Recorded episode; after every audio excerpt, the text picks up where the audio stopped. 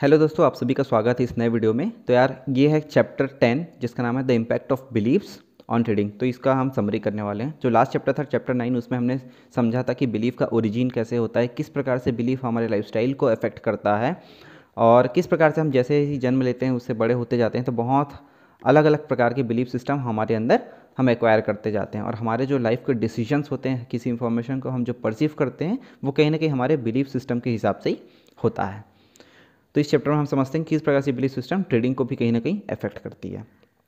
तो Mark Douglas ये chapter start करते हुए ये बताते हैं कि ये जो एक्सटर्नल इन्वायरमेंट है, वो इन्फानाइट तरीके की इन्फॉर्मेशन को एक्सप्रेस करती है। अच्छा तो अगर ये इन्फानाइट तरीके की इन्फॉर्मेशन को एक्सप्रेस करती है तो हमारे जो बिलीव्स होंगे, वो भी unlimited amount of beliefs generate हो सकते हैं, उतने के बिलीव्स क्रिएट होंगे उस इन्फॉर्मेशन के हिसाब से। और ये बता रहे हैं कि मार्केट जो भी या फिर जो एक्सटर्नल इन्वायरमेंट है, जो भी इन्फॉर्मेशन को एक्सप्रेस करती है। अलग अलग इंडिविजुअल सेम इंफॉर्मेशन को अलग अलग बिलीफ सिस्टम के साथ उसको परसीव करते हैं। और यही वो कारण है जिसकी वजह से आप देखेंगे दुनिया में जितने प्रकार की लड़ाइयाँ हो रही है, चाहे वो देशों के बीच हो कल्चर्स के बीच हो, समाज के बीच हो, या इंडिविजुअल्स के बीच हो, वो सब क्यों होती है? वो सब बिलीफ में जो लोगों का बिलीफ है ना, उसमें टकराव के कारण ही होता है कि कोई सा चीज़ है, आपका ये बिलीफ सिस्टम है, ये आपका बिलीफ सिस्टम वो दोनों एग्री नहीं कर रहे हैं। और इस वजह से वो लड़ाइयाँ हो जाती है लोगों के बीच। मार्क डगलस का ये पर्सनल थ्योरी है वो बताते हैं कि ये जो बिलीफ सिस्टम है ना उसको तो वो स्ट्रक्चर्ड एनर्जी बोलते ही हैं लेकिन वो स्ट्रक्चर्ड एनर्जी होने के साथ ही साथ उसमें कुछ कॉन्शियस अवेयरनेस है। वो इस, ऐसा इसलिए बोल रहे हैं कि देखिए आपका कुछ बिलीफ है है ना और वो अगर फुलफ़िल हो जाता है तो आपको अंदर कहीं ना कहीं खुशी आपको एक फ़ील होगा। और अगर आपका कुछ बिलीफ है आप मान रहे हैं और वैसा अगर फुलफ़िल नहीं होता है है ना? वो सेटिस्फाइड नहीं होता है तो आप कहीं ना कहीं दुखी हो जाएँगे। तो आप सुख हो आप खुश हो रहे हैं या फिर आप दुख हो रहे हैं तो वो आपको पता कैसे चला? आपके माइंड को पता कैसे चला? कहीं ना कहीं आपके बिलीफ सिस्टम में कुछ अवेयरनेस है, वो कॉन्शियस अवेयरनेस है, जिसकी वजह से उसको पता चलता है कि हाँ ये जैसा सोच रहा है बिलीफ वो फुलफ़िल हो रहा है और जैसा नहीं सोच, अगर वो जैसा सोच रहा है वैसा सेटिस्फाई नहीं हो रहा है। मार्क डगलस ये भी बता रहे हैं कि देखिए यार, हर इंडिविजुअल में एक यूनिवर्सल ये ट्रुथ है है ना, कि वो चाहता है कि उसको लोग बिलीव करें, है ना। अगर आपको कोई बोलेगी येस आई बिलीव यू तो आपको ये सुनकर बहुत अच्छा लगेगा। लेकिन अगर कोई बोल रहेगा कि आई डोंट बिलीव यू तो आप इस चीज़ को हजम नहीं कर पाएँगे, आपको ये अच्छा फील नहीं होगा। आप रेजिस्ट करेंगे, आप कुछ रिएक्ट करेंगे कि उसको मतलब अगेंस्ट में लाने के लिए उस डिसीज़न को। और साथ ही साथ ये भी बोलते हैं कि हम जैसे लोगों के साथ रहते हैं ना तो कहीं ना कहीं हम ऐसे लोगों के साथ ही रहना पसंद करते हैं जिन, जहाँ पर बिलीफ एक जैसे हो लोगों के बीच, है ना? अगर आपका कुछ बिलीफ सिस्टम है और किसी और का टोटली आपके अगेंस्ट बिलीफ है तो आप दोनों के बीच कोई सामंजस्य बैठेगा नहीं। आप ऐसे लोगों के साथ रहना पसंद ही नहीं करेंगे। आपके ऐसा ग्रुप्स बनेगा ही नहीं तो यही वो बता रहे हैं।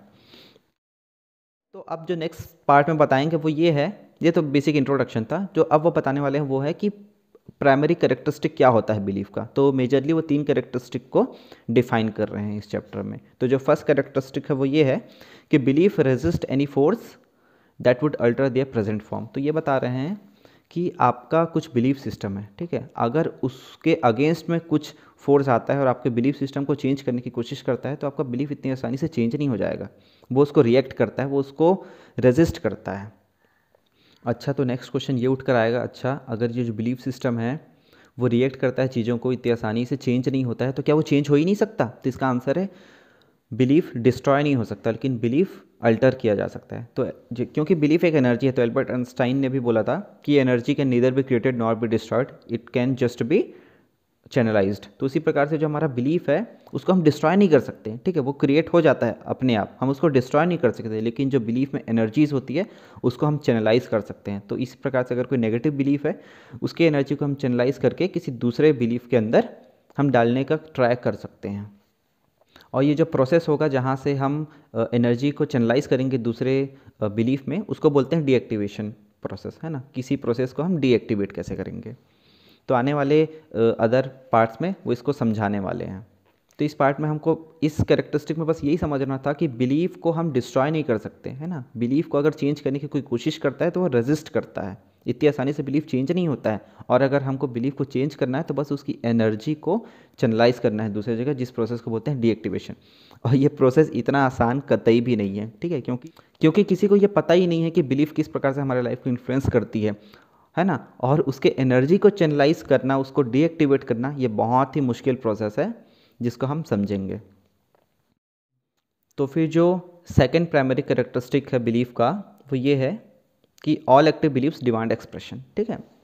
तो यहाँ एक्टिव बिलीव्स बोल रहा है तो मार्क डगलस के हिसाब से जो बिलीव्स होती है ना, वो दो टाइप की होती है। एक तो होता है एक्टिव बिलीफ और दूसरा जो होता है, वो होता है इनएक्टिव बिलीफ तो ऐसे बिलीफ है ना बिलीफ तो अपने आप में ही एनर्जी है, लेकिन ऐसे बिलीफ जिसमें इतना सफिशियंट एनर्जी है कि वो कुछ इंफॉर्मेशन को अपने हिसाब से परसीव कर सके। तो ऐसे बिलीफ को हम बोलते हैं एक्टिव बिलीव्स और वहीं इनएक्टिव बिलीव्स वो होंगे कि जिसमें इतना सफिशियंट एनर्जी या फोर्स नहीं है कि वो किसी पर्टिकुलर इंफॉर्मेशन को, जो उसका बिलीफ है, उसके हिसाब से उसको परसीव कर सके।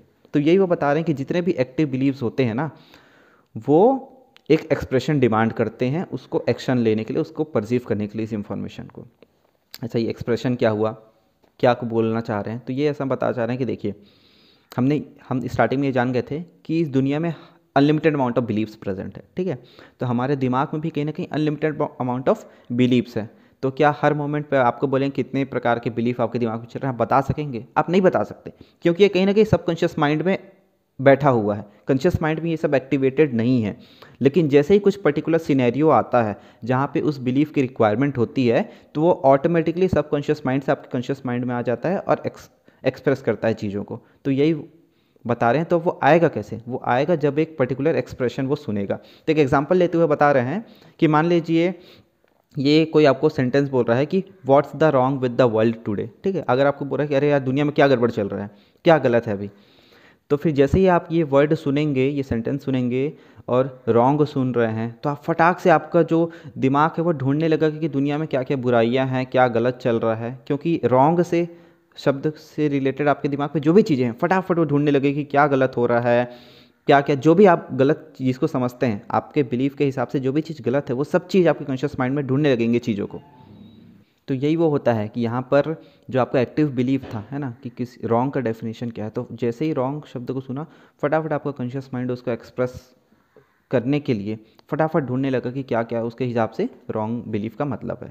तो इसका दूसरा एग्ज़ाम्पल लेते हुए ये बताते हैं कि मान लीजिए आपका कोई सुपीरियर बॉस है ना, वो कुछ कुछ आइडियाज़ एक्सप्रेस कर रहा है और आप उसको ध्यान से सुन रहे हैं, लेकिन जो भी चीज़ें वो बताया, आप टोटली उसको अपोज करते हैं, उसको एग्री नहीं करते हैं। तो आपका क्या रिएक्शन होगा जब आपका, क्योंकि वो आपका बॉस है तो क्या वो जो भी चीज़ बोल रहा है, आपको उसको डायरेक्टली उसको डिसएग्री कर देंगे, उसके अगेंस्ट में बात कर देंगे?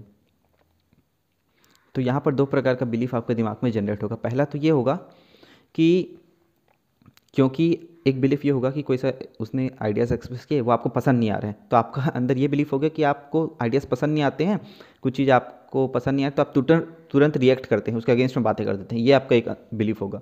दूसरा बिलीफ ये होगा क्योंकि वो आपका सुपीरियर है, वो आपका बॉस है है ना? आप उसके अगेंस्ट में कुछ बात करेंगे तो हो सकता है वो आपके अगेंस्ट में कुछ एक्शंस ले ले, है ना? कुछ भी कर सकता है। तो ये आपके अंदर दूसरा बिलीफ है कि नहीं यार, वो मेरा बॉस है, अगर मैं कुछ बोलूँगा तो मेरे को उल्टा कुछ ना कुछ काम पकड़ा देगा। तो ये दूसरा बिलीफ है, ठीक है? अब इन दोनों बिलीफ में कौन सा बिलीफ एक्ट करेगा किसी भी पर्टिकुलर मोमेंट उस मोमेंट पे? बताइए। ये हम नहीं बता सकते। क्यों नहीं बता सकते? क्योंकि ये हम सोच के नहीं करते। ये ऑटोमेटिकली चीज़ें होती है। देखिए जो फ़र्स्ट बिलीफ है कि आपका जो बिलीफ है कि आप तो एक्सप्रेस कोई गलत है तो आप उसको रिएक्ट करते हैं, है ना? एक्सेप्ट नहीं करते हैं। दूसरा बिलीफ ये है कि आपका बॉस है। वो कुछ आपके अगेंस्ट में कर सकता है काम। तो इस टाइम पर वो बिलीफ ऑटोमेटिकली हो जाएगी जिसमें ज़्यादा एनर्जीज होगा, है ना? बिलीफ में अपने आप एनर्जी होती है। तो जिस टाइम पर जिस बिलीफ में ज़्यादा एनर्जी होती है, वो अपने आप रिएक्शन हो जाता है उसका, है ना? यहाँ पर दो बिलीफ थे, दोनों में कॉन्फ्लिक्ट चल रहा है कि ये वाला होगा या ये वाला एक्शन होगा। लेकिन वो आप डिसाइड नहीं करेंगे, वो ऑटोमेटिकली डिसाइड होगा जिसमें ज़्यादा एनर्जी होगी, वो वाला एक्शन आप ले लेंगे उस टाइम पर। इसी को वो एक दूसरे एग्ज़ाम्पल से भी समझाते हुए ये बताते हैं, जो हमारा बॉय और डॉग वाला एग्ज़ाम्पल है, वापस उस एग्ज़ाम्पल में चलते हैं तो बताते हैं कि किस प्रकार से बिलीव्स का कन्फ्लिक्ट होता है है ना? किस प्रकार से दो बिलीफ हैं, उसके बीच कन्फ्लिक्ट होता है और उसके हिसाब से हम कुछ इन्फॉर्मेशन को परसीव करते हैं। तो वो बॉय का एग्ज़ाम्पल में हम ये जानते हैं कि बॉय का साथ, जो फ़र्स्ट एक्सपीरियंस डॉग के साथ है, वो बहुत ही बुरा था डॉग ने उसको काट लिया और बहुत फियरफुल है और उसके हिसाब से ऑल डॉग्स आर डेंजरस ये उसके अंदर एक बिलीफ है, ठीक है? ऑल डॉग्स आर डेंजरस फिर एक दिन अपने माता पिता के साथ ऐसे घूम रहा है और पार्क में जाते जाते उसको अचानक से दिख गया कि बहुत सारे बच्चे वहाँ कुत्तों के साथ खेल रहे हैं। अब जब वो इस चीज़ को देखा, उसका दिमाग मतलब ख़राब हो गया, पागल हो गया। अरे भाई, ये क्या हुआ? क्योंकि उसका बिलीफ ये कहता है कि ऑल डॉग्स आर डेंजरस और उसके बिलीफ के कंट्राडिक्टरी कुछ अलग चीज़ें वहाँ पर हो रही है। लोग उस कुत्ते के साथ खेल रहे हैं। तो उसका पूरा बॉडी हिल जाता है उस टाइम पे, पूरा उसका माइंड हिल गया है, आखिर ये हो क्या रहा है? ठीक है? तो उसका जो बिलीफ है, उसका कंट्राडिक्ट्री में कुछ एक दूसरा बिलीफ जनरेट होने की कोशिश करेगा इस मोमेंट पर। वो इस प्रकार से कि उसके अंदर कुछ डिज़ायर होगा, अरे यार, ये बच्चे तो मेरे उम्र के हैं, वो लोग खेल रहे हैं तो मुझे भी खेलना चाहिए। एक ये डिज़ायर उसके अंदर हो सकता है। दूसरा एक स्टेट ऑफ़ कन्फ्यूज़न में रहेगा, अरे यार, मेरे को तो काट लिया था, मेरा बिलीफ ये कहता है कि ऑल डॉग्स आर डेंजरस ये लोग कैसे खेल रहे हैं? तो इस प्रकार से वो बच्चा स्टेट ऑफ़ कन्फ्यूज़न में है। अब उसका जो एक ऑलरेडी एक बिलीफ है कि ऑल डॉग्स आर डेंजरस है ना? अब वो इस बिलीफ को क्या? वो डिस्ट्रॉय नहीं कर सकता। बस वो चैनलाइज होगा। और वो कैसे चैनलाइज होगा? कि उस बच्चे का कितना ज़्यादा डिज़ायर है कि वो भी खेले बाकी उसके हम उम्र बच्चों के साथ और उस कुत्तों के साथ। तो अगर उसका डिज़ायर बहुत ज़्यादा स्ट्रॉन्ग है तो ये जो ऑल डॉग्स आर डेंजरस का एनर्जी है, उसका ऑल को कहीं ना कहीं हट जाएगा उसका, है ना? और एनर्जी दूसरे स्टेटमेंट में भी कन्वर्ट हो जाएगी। दूसरे बिलीफ में उसका कन्वर्ट हो जाएगा कि नहीं सम डॉग्स मतलब कुछ डॉग के साथ हम खेल भी सकते हैं, है ना? डॉग्स अच्छे भी होते हैं। तो इस प्रकार से एक नया बिलीफ जनरेट होगा वहाँ पर। एक नया बिलीफ जनरेट हो गया, ठीक है? अब अब उस बच्चे के पास जब भी नेक्स्ट टाइम कुत्ता देखेगा तो उसके पास एक बिलीफ नहीं है कि ऑल डॉग्स आर डेंजर इस टाइम उसके पास दो बिलीफ है। फ़र्स्ट ये कि डॉग्स आर डेंजरस दूसरा ये कि डॉग्स के साथ हम खेल भी सकते हैं। अब उन दोनों में से कौन सा एक्शन लेगा? वो वही एक्शन लेगा कि उस पर्टिकुलर मोमेंट में जिस वाले बिलीफ के पास ज़्यादा एनर्जी होगा। ठीक है? अगर वो देखा किसी कुत्ते को और उसको लग रहा है कि थोड़ा फ्रेंडली है, आ रहा है तो इस टाइम पर उसका ये वाला बिलीफ जिसमें जो कहता है कि डॉग्स के साथ हम खेल सकते हैं, ये बिलीफ में ज़्यादा एनर्जी आ जाएगी और ये वाला एक्शन लेगा, उस इन्फॉर्मेशन को वो ऐसे परसीव करेगा। लेकिन वहीं अगर वो डॉग को देख रहा है, वो थोड़ा भौंक वगैरह रहा है है ना? तो ये कहीं ना कहीं उसमें डर पैदा कर रहा है उस बच्चे में। तो इस टाइम पर उसका जो फ़र्स्ट बिलीफ है कि डॉग्स आर डेंजरस इसमें ज़्यादा एनर्जी आ जाएगी और ये वाला एक्शन को वो परसीव करेगा। तो इस प्रकार से जो बिलीफ होते हैं, उसके बीच कन्फ्लिक्ट होता है और उन दोनों में से वो एक्शन लेते हैं जिसमें ज़्यादा एनर्जी होती है। ये हमारा ह्यूमन साइकोलॉजी है। ये हमारा ह्यूमन जो इसको हम डिसाइड नहीं करते हैं, ये ऑटोमेटिकली चीज़ें होती है। तो यहाँ पर वो बता रहे हैं कि ट्रेडिंग से भी कुछ चीज़ें बता रहे हैं कि मान लीजिए आप जो प्रोबेबिलिटीज़ है ना नेचर ऑफ़ प्रोबेबिलिटीज़ को समझते हैं और आप इस बात को एकदम कम्प्लीटली एग्री करते हैं कि नेक्स्ट मोमेंट में क्या होने वाला है, आप इसको डिफाइन नहीं कर सकते। ठीक है भाई नेक्स्ट ट्रेड में क्या होने वाला है, आपको पता ही नहीं है। ठीक है, लेकिन फिर भी कई बार ऐसे मोमेंट्स आएँगे कि आप ट्रेड लेने से पहले डर जाएँगे। है ना? और सोचने लगेंगे, अरे यार, ये मेरे फेवर में जाएगा या नहीं जाएगा? लेकिन ऐसा क्यों हो रहा है? वो हो रहा है क्योंकि आपका उस इंफॉर्मेशन को आप, जो भी मार्केट इन्फॉर्मेशन प्रोवाइड करिए, उसको आप डरावने तरीके से देख रहे हैं। वो आपको थ्रेटनिंग लग रहा है, डरावना लग रहा है। अब वो डरावना क्यों लग रहा है? वो डरावना लग रहा है आपके एक्सपेक्टेशंस के कारण। और ये जो एक्सपेक्टेशंस होते हैं ना, उसका जो अंडरलाइंग सोर्स ऑफ़ एनर्जी होता है, वो कहीं ना कहीं हमारा बिलीफ ही होता है। तो इस पर्टिकुलर मोमेंट में क्या हो रहा है कि हमारा जो बिलीफ है फ़र्स्ट बिलीफ ये है कि वॉट यू नो है ना? आप कुछ जानते हैं इस वजह से आप वहाँ पर ट्रेड लेना चाह रहे हैं। सेकंड और सेकंड ही नहीं, एक ही बिलीफ के बीच कॉन्फ्लिक्ट नहीं हो सकता, बहुत सारे बिलीफ के बीच कॉन्फ्लिक्ट हो सकता है। तो यहाँ पर आप जो जानते हैं, वो आपका एक बिलीफ है और उसके अलावा बहुत सारे बिलीफ आपके आएँगे कि आपने पहले लॉसेस खाए होंगे या फिर आपने कभी देखा होगा कि नहीं यार लॉस भी हो सकता है या बहुत सारे बिलीफ्स हो सकते हैं। तो यहाँ पर इन बिलीफ्स के बीच लड़ाइयाँ होती है और इस लड़ाइयों के कारण ही आपका जो बिलीफ है कि यू नो बोला बिलीफ जीत नहीं पाता, इस वजह से आप उस मोमेंट पर कोई ट्रेड नहीं ले पा रहे हैं। जो थर्ड इंपॉर्टेंट करेक्टरिस्टिक वो बिलीफ के बारे में बता रहे हैं, वो ये है कि beliefs keep on working regardless of whether we are consciously aware of their existence in our mental environment है ना? तो ये बता रहे हैं कि जो हमारा बिलीफ सिस्टम है ना, वो ऑटोमेटिकली सबकॉन्शियसली अपने आप काम करते रहता है, चाहे हम उसके बारे में सोचें या ना सोचें। कॉन्शियसली हम सोचें या ना सोचें, वो ऑटोमेटिकली एक्ट काम करता है। तो आप सोचेंगे कि कैसे ये चीज़ें हो रही है तो इस बात को याद करिए यार कि आप ज़िंदगी में जो भी चीज़ें कर रहे हैं लाइफ में जो भी चीज़ें कर रहे हैं क्या आप हर चीज़ों को याद कर रहे हैं, ऐसा नहीं है। हम याद नहीं कर बट ऑटोमेटिकली वो सबकॉन्शियसली हमारे दिमाग में जाकर स्टोर होते जा रही है। तो कार ड्राइविंग का एग्जांपल लेते हुए बता रहे हैं कि है ना रोज़ाना है ना, कितने सारे लोग होते हैं जो दारू पीकर गाड़ियाँ चलाते हैं, ठीक है? अल्कोहल का कंजप्शन करने के बाद वो गाड़ियाँ चलाते हैं, ठीक? जैसे वो अल्कोहल का कंजप्शन करते हैं, कहीं ना कहीं वो कॉन्शियस नहीं होते हैं, ठीक है? उनके जो डिसीजंस होते हैं वो वो कॉन्शियस माइंड के साथ नहीं ले रहे होते हैं उस टाइम पर। कई लोग थो, थोड़ा लिए होते हैं कई लोग ज़्यादा लिए होते हैं। जो ज़्यादा लिए वाले लोग कॉन्शियस नहीं रहते हैं उस टाइम पर। तो उनके जो डिसीजंस होते हैं वो कहीं ना कहीं उनके सबकॉन्शियस माइंड से डिराइव होते रहते हैं। तो वो यही बता रहे हैं कि रोज़ाना जो हज़ारों लोग जा रहे हैं ना ड्राइव कर रहे हैं अल्कोहल कंजप्शन के बाद उनमें से हर किसी का एक्सीडेंट नहीं होता है बल्कि बहुत मेजोरिटी ऑफ़ द पोर्शन के लोग जो होते हैं वो सेफली अपने घर पहुँच जाते हैं ठीक है? लेकिन वो सेफली कैसे घर पहुँच रहे हैं? उन वो तो कॉन्शियस है ही नहीं। तो उनका जो ड्राइविंग का जो प्रोसेस है वो ऑटोमेटिकली सबकॉन्शियस माइंड के थ्रू हो रहा है। वो ये बताते हैं, उनके बिलीफ में, है ना? उसके बिलीफ में कहीं ना कहीं सबकॉन्शियस बिलीफ में ये है कि उनका जो ऑपरेटिंग उनका जो ड्राइविंग स्किल्स है ना, उसके अंदर उनको इतना कॉन्फिडेंस है कि हाँ ये तो हो जाएगा। सबकॉन्शियस माइंड में ये कॉन्शियसली कुछ नहीं सोच रहे हैं और उसके हिसाब से वो पूरा एक्शंस ले रहे हैं और ड्राइव करके घर पहुँच रहे हैं। तो इसमें कुछ एक्सेप्शंस ये भी हो सकते हैं कि जहाँ पे एक्सीडेंट होते हैं, लेकिन वो इस सबकॉन्शियस माइंड के कारण नहीं होते हैं, बल्कि ये होते हैं कि ड्राइविंग करते टाइम भी कुछ कुछ हमको कॉन्शियस डिसीजंस लेने होते हैं इंस्टेंटली तो क्योंकि वो अनकॉन्शियस होते हैं उस टाइम उनका माइंड उतना ज़्यादा कॉन्शियस नहीं होता है, इस वजह से वो वो एक्शंस नहीं ले पाते हैं कॉन्शियस माइंड से, इस वजह से वो एक्सीडेंट होता है. बट अगर हम मेजोरिटी लोगों को देखें तो सबकॉन्शियस माइंड से ही जो एक्शंस होने चाहिए और उनका जो बिलीफ है कि येस वी कैन ड्राइव और उनका जो कॉन्फिडेंस है, उसकी वजह से वो ड्राइव कर पाते हैं. तो यही वो बता रहे हैं कि किसी भी मोमेंट पर आप ये डिसाइड नहीं कर पाएँगे कि ये पर्टिकुलर एक्सप्रेशन हो रहा है, ये पर्टिकुलर इन्फॉर्मेशन ये पर्टिकुलर सिनेरियो है तो कौन सा बिलीफ काम करेगा? वो ऑटोमेटिकली सब कॉन्शियस माइंड से उठकर कॉन्शियस माइंड में आ जाएगा और उस टाइम पर एक एक ही बिलीफ नहीं आएगा, बहुत सारे बिलीफ आएँगे और उसके बीच कन्फ्लिक्ट होगा, उसके हिसाब से जिस बिलीफ में ज़्यादा एनर्जी होगा, वो बिलीफ का हम एक्शन लेंगे। जो नेक्स्ट पार्ट है, उसका नाम है सेल्फ वैल्यूएशन ट्रेडिंग ये काफ़ी इंपॉर्टेंट सब पार्ट है। तो इसमें ये बताने वाले हैं कि हाँ हमको अब पता चल गया है कि बिलीफ क्या हो सकती है? नेगेटिव हो सकती है, पॉजिटिव हो सकती है? बिलीफ एट अ मोमेंट कौन से बिलीफ एक्टिवेट होते हैं? जिसमें ज़्यादा एनर्जी होता है। ठीक है, कोई से भी बिलीफ क्या होते हैं? एक एक्सप्रेशन डिमांड करते हैं, उसके बाद ही वो एक्शन लेते हैं, वरना वो सबकॉन्शियस माइंड में चुपचाप बैठे हुए होते हैं। तो ये तो यहाँ पर मार्क डगलस बता रहे हैं कि ये तीन बिलीफ में बहुत बड़ा अंतर है। फ़र्स्ट बिलीफ ये कि हम कितना मनी खुद के लिए चाहते हैं। ठीक है, कितना मनी हम एक्सपेक्ट कर रहे हैं फ़र्स्ट चीज़। सेकेंड बिलीफ ये कि हम कितना मनी को एक्वायर करने के लिए परसीव कर रहे हैं मतलब कितना परसीव कर रहे हैं, कितना एफर्ट कर रहे हैं। थर्ड चीज़ ये कि हम कितना डिज़र्व करते हैं। तो ये जो तीन बिलीव्स है ना हमारे अंदर, इन तीनों में बहुत बड़ा अंतर है। इन द सेंस हम जितना ज़्यादा एक्सपेक्ट कर रहे हैं, उसमें और जितना के लिए हम काम कर रहे हैं, उसमें और जितना हम डिज़र्व करते हैं, इसमें बहुत ज़्यादा अंतर है। ये वो बताना चाह रहे हैं। तो वो ये कहते हैं कि हम सभी को एक सेल्फ वैल्यूएशन करना है हमारे बिलीव्स का। सेल्फ वैल्यूएशन कैसे करना है? तो मार्क डस ये बता रहे हैं कि ट्रेडिंग करने हम जब भी बैठते हैं तो उस टाइम पर हमारे अंदर जितने भी प्रकार के बिलीफ जनरेट होते हैं, है ना? उन सभी एक्टिव बिलीव्स को चाहे वो हमारे सबकॉन्शियस माइंड में हो, कॉन्शियस माइंड पे हो, उस सबको हमको लिस्ट करते जाना है जब भी हम ट्रेडिंग आवर्स में बैठेंगे, क्योंकि खाली बैठेंगे तो आप उतने अच्छे से सोच नहीं पाएँगे। जब आप ट्रेडिंग आवर्स में रहेंगे, उस टाइम पर जितने भी बिलीव्स हमारे अंदर आते जा रहे हैं, सबको हमको पेपर में नोट डाउन करते जाना है, एक्टिव बिलीव्स, सबकॉन्शियस हो या कॉन्शियस माइंड पे हो, ठीक है?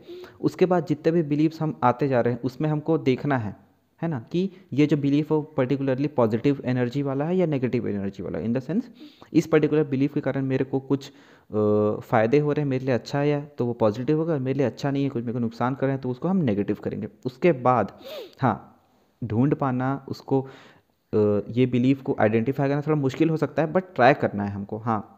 मतलब ये ट्राई करना है कि कोई सा भी एक्शन लेते हैं तो एक्शन बिलीफ के कारण ही हमको लेते हैं, ठीक है? अगर हम एक्शन इस पर्टिकुलर चीज़ के कारण ले रहे हैं तो उसका हम बिलीफ काउंट करेंगे।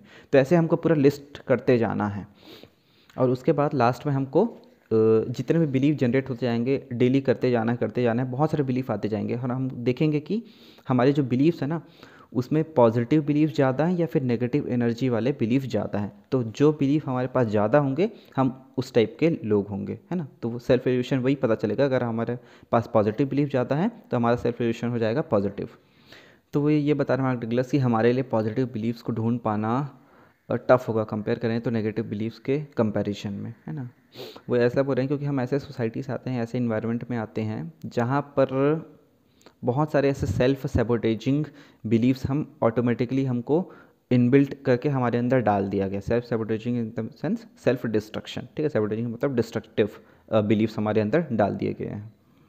इवन एक्यूमुलेटिंग वेल्थ है ना? लार्ज सम ऑफ़ वेल्थ को एक्यूमुलेट करना भी कहीं ना कहीं हमारे इन्वायरमेंट में जिस सोसाइटी से हम आ रहे हैं, वहाँ पर इसको नेगेटिव ही देखा गया है।